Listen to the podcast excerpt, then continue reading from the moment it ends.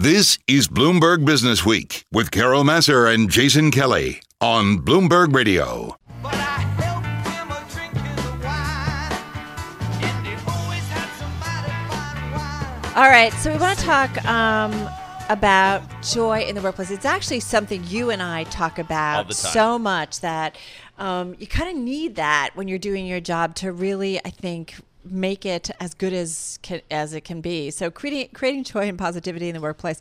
It sounds basic, and yes, and yet it is really important. Uh, Alex Liu is chairman and managing partner at Kearney, uh, and he's here to talk about uh, a specific movement, Joy at Work. That's the movement, and he's in our Bloomberg Interactive Broker studio here in New York. Nice to have you here with us. Thanks, Nick. Thanks for having me. Alex, I, I mean it. Like J- Jason and I talk about it all the time. It's like really sad if you're surrounded by people who don't enjoy what they're doing, and it really kind of takes you down. Um, and so we think about that a lot. Tell me about this movement and, and, and a little bit more about the thinking behind this. Sure. No, I mean, I think about there's such untapped energy in the workplace and positivity, as you mentioned.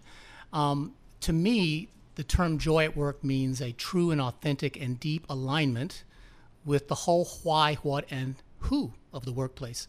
When you think about being on a championship athletic team, right? They're pursuing a championship. Or you think about the first workplace, which is a seven year old at the playground. Yeah. They don't care about who you are, what color, what gender. They want to climb the jungle gym. Why if we had that same level of purpose, alignment, passion in the workplace?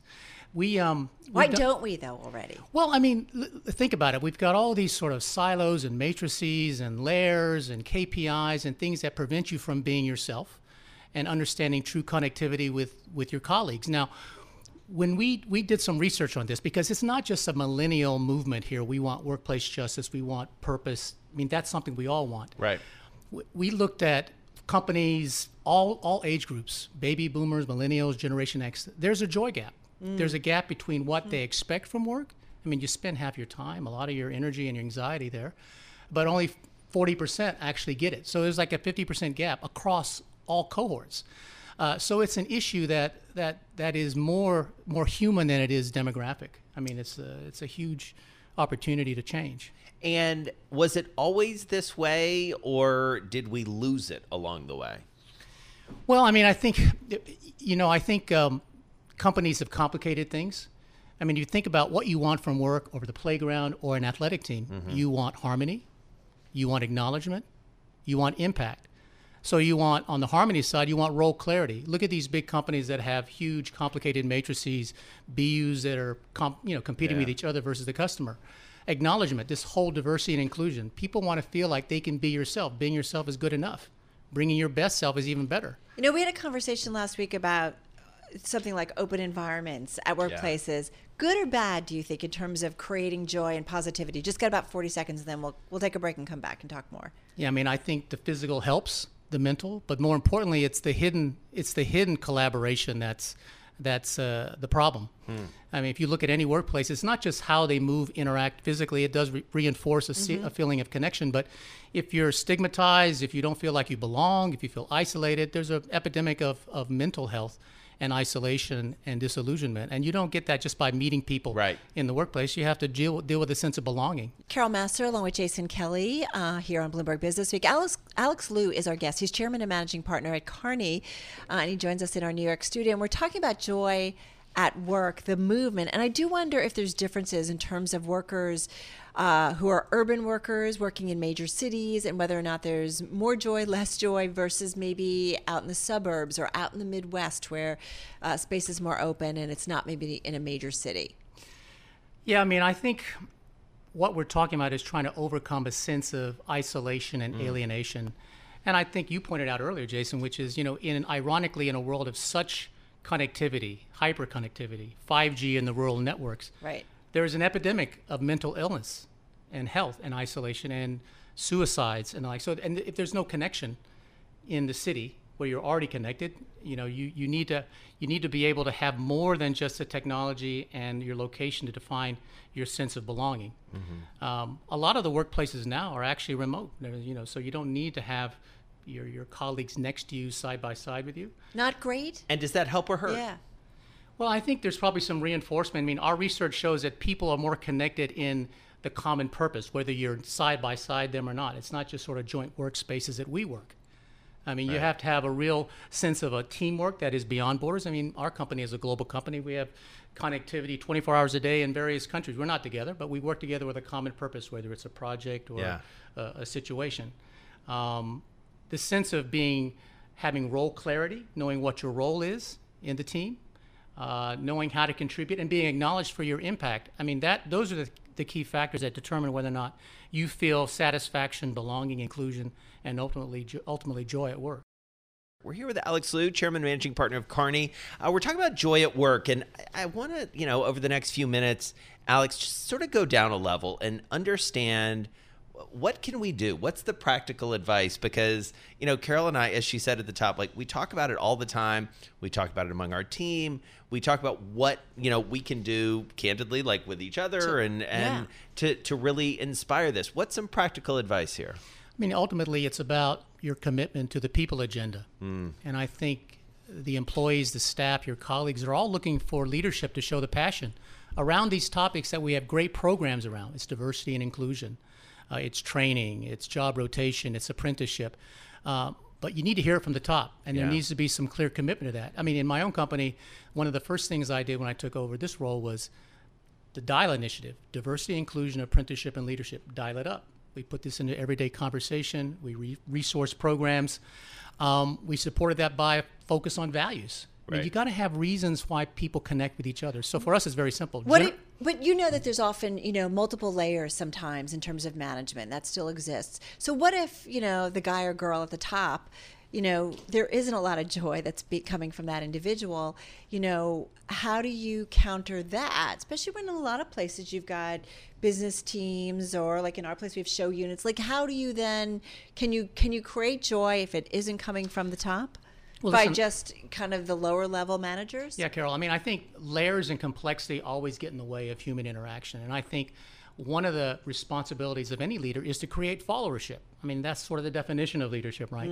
And if you don't have open, transparent communications, if you don't actually lay out, this is what I care about, or this is what we care about, uh, we care about more than financials. Yeah. You know, we care about a broader purpose. You know, and a lot of the discussion around stakeholder capitalism kind of supports that, but it's always been there under the surface. Do you care about us as people? Do you care about us having lifelong employment, not just you know employability, not just lifetime employment at this particular company? Um, so that shines through in the way you communicate, how regularly you communicate, um, and and the ways you communicate uh, with your with, with your with your audiences internally. Right. You know, we have, you know, I have a 24/7, you know, ask Alex anything Yammer site. Right. Now, that's not that's just for me. We're a professional services firm. We can't, you know, we're not a manufacturing site with all kinds of different walls and boundaries. You know, we can do that.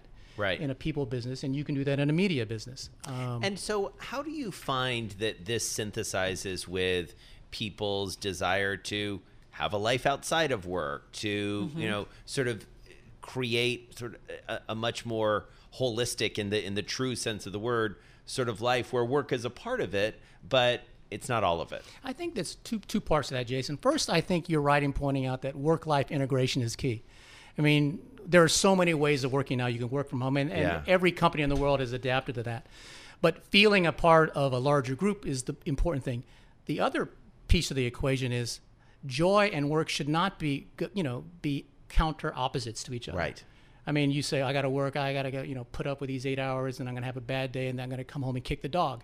That is exactly not what you want. I mean, Yeah. you want to have joy and work together, and th- this is all about the sort of having the sense of acknowledgement that you can bring yourself and actually be yourself, your best self, and accomplish a broader purpose. Whether it's getting that client victory, whether it's uh, you know winning some sort of championship equivalent or analogy in a company setting. It's not just. Oh, I'm sorry. Go ahead, Jason. Well, I just I wanted to follow up on that for a second because you talk to a lot of CEOs. I mean, these are your your clients. You talk to, I'm guessing, a lot of hard charging CEOs, and they read or hear about what you're doing, and they're basically like, seriously, I want you to make me more profitable. I want you to get my sales up. I want you to make my organization more productive. That's why I hired you. I don't want to hear about this. No, I think it's another narrative. I think the the best CEOs out there that I've seen uh, uh, see that in order to reach the full potential of what their business objective is, what their mission statement is, you've got to reach. You got to have the, all the people pulling. Uh, the capabilities of the company have to rise hand in hand. You can't be hiring and firing people all the time. This is not that kind of world. You, you want people who are committed to the job, to the tasks, to training the next generation of employees. So I don't I don't see them as saying no. This is counter to the business Yeah. mission. In fact, it's quite supportive. Um, you know, retention, economics. If you're happy employees, you have happy customers. I mean, the whole drill. And if you've got bureaucracy, no one likes bureaucracy. I mean, that's beneficial to the bottom line, the time to serve, the cost to serve, the number of people involved in approving decisions. I mean, come on. So, so what do you do with employees that don't have a lot of joy in them in terms of their job? Like, what do you do in the instance of uh, maybe somebody who actually is a great performer, but they're not so much fun to be around or something like that? Like, how do you then deal with that?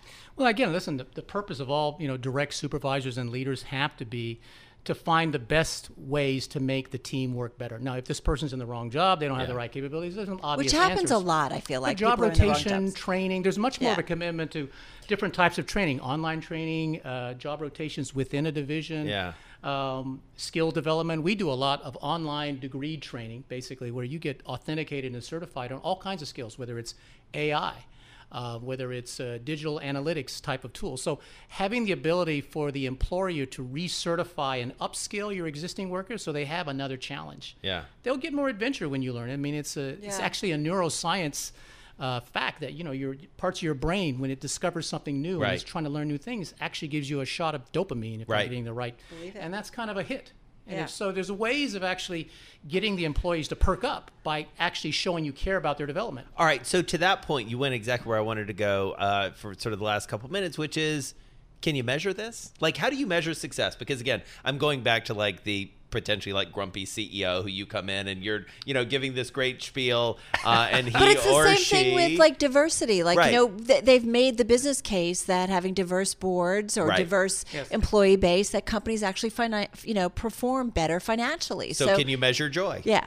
Yeah, I mean, the best way to measure it is to actually ask your employees how they feel. Yeah. I mean, employee satisfaction, I think, is an imperfect measure. It's Uh-huh. kind of static, and it's actually not aspirational enough or inspirational enough. And what we do is actually twice a year, we ask all employees, right, from the most junior to the most senior, 18 simple questions about belonging, a sense of inclusion, purpose. And there's this algorithm in the back that basically says, boy, your, your global engagement, your sense of justice, your sense of happiness and joy. I mean, they do all kinds of alignment and you know cross-tabbing and things. So there is a way to measure it by asking very simple questions. You don't need to go into a giant cross-tab exercise with 50 Interesting. market research. It needs to be regular and it needs to be shown that the leaders are looking at this. Yeah. The first time we did this, you know, everyone did it. Okay, fine. You can write in 1,000 verbatims. The next time, there were 3,000 verbatims because they knew that we would listen and actually take action on the things that, that would make the workplace better or haven't you thought of that? Just showing listening helps a lot. No, Yeah. it is amazing. That's how much actually huge listen- with yeah. everything. That's Yeah. great. All right. Thank you so much, Alex Liu, Chairman Managing Partner over at Kearney. He is a leader at the Joy at Work movement. Uh, there at Kearney, advising CEOs all around the world about it. I love it.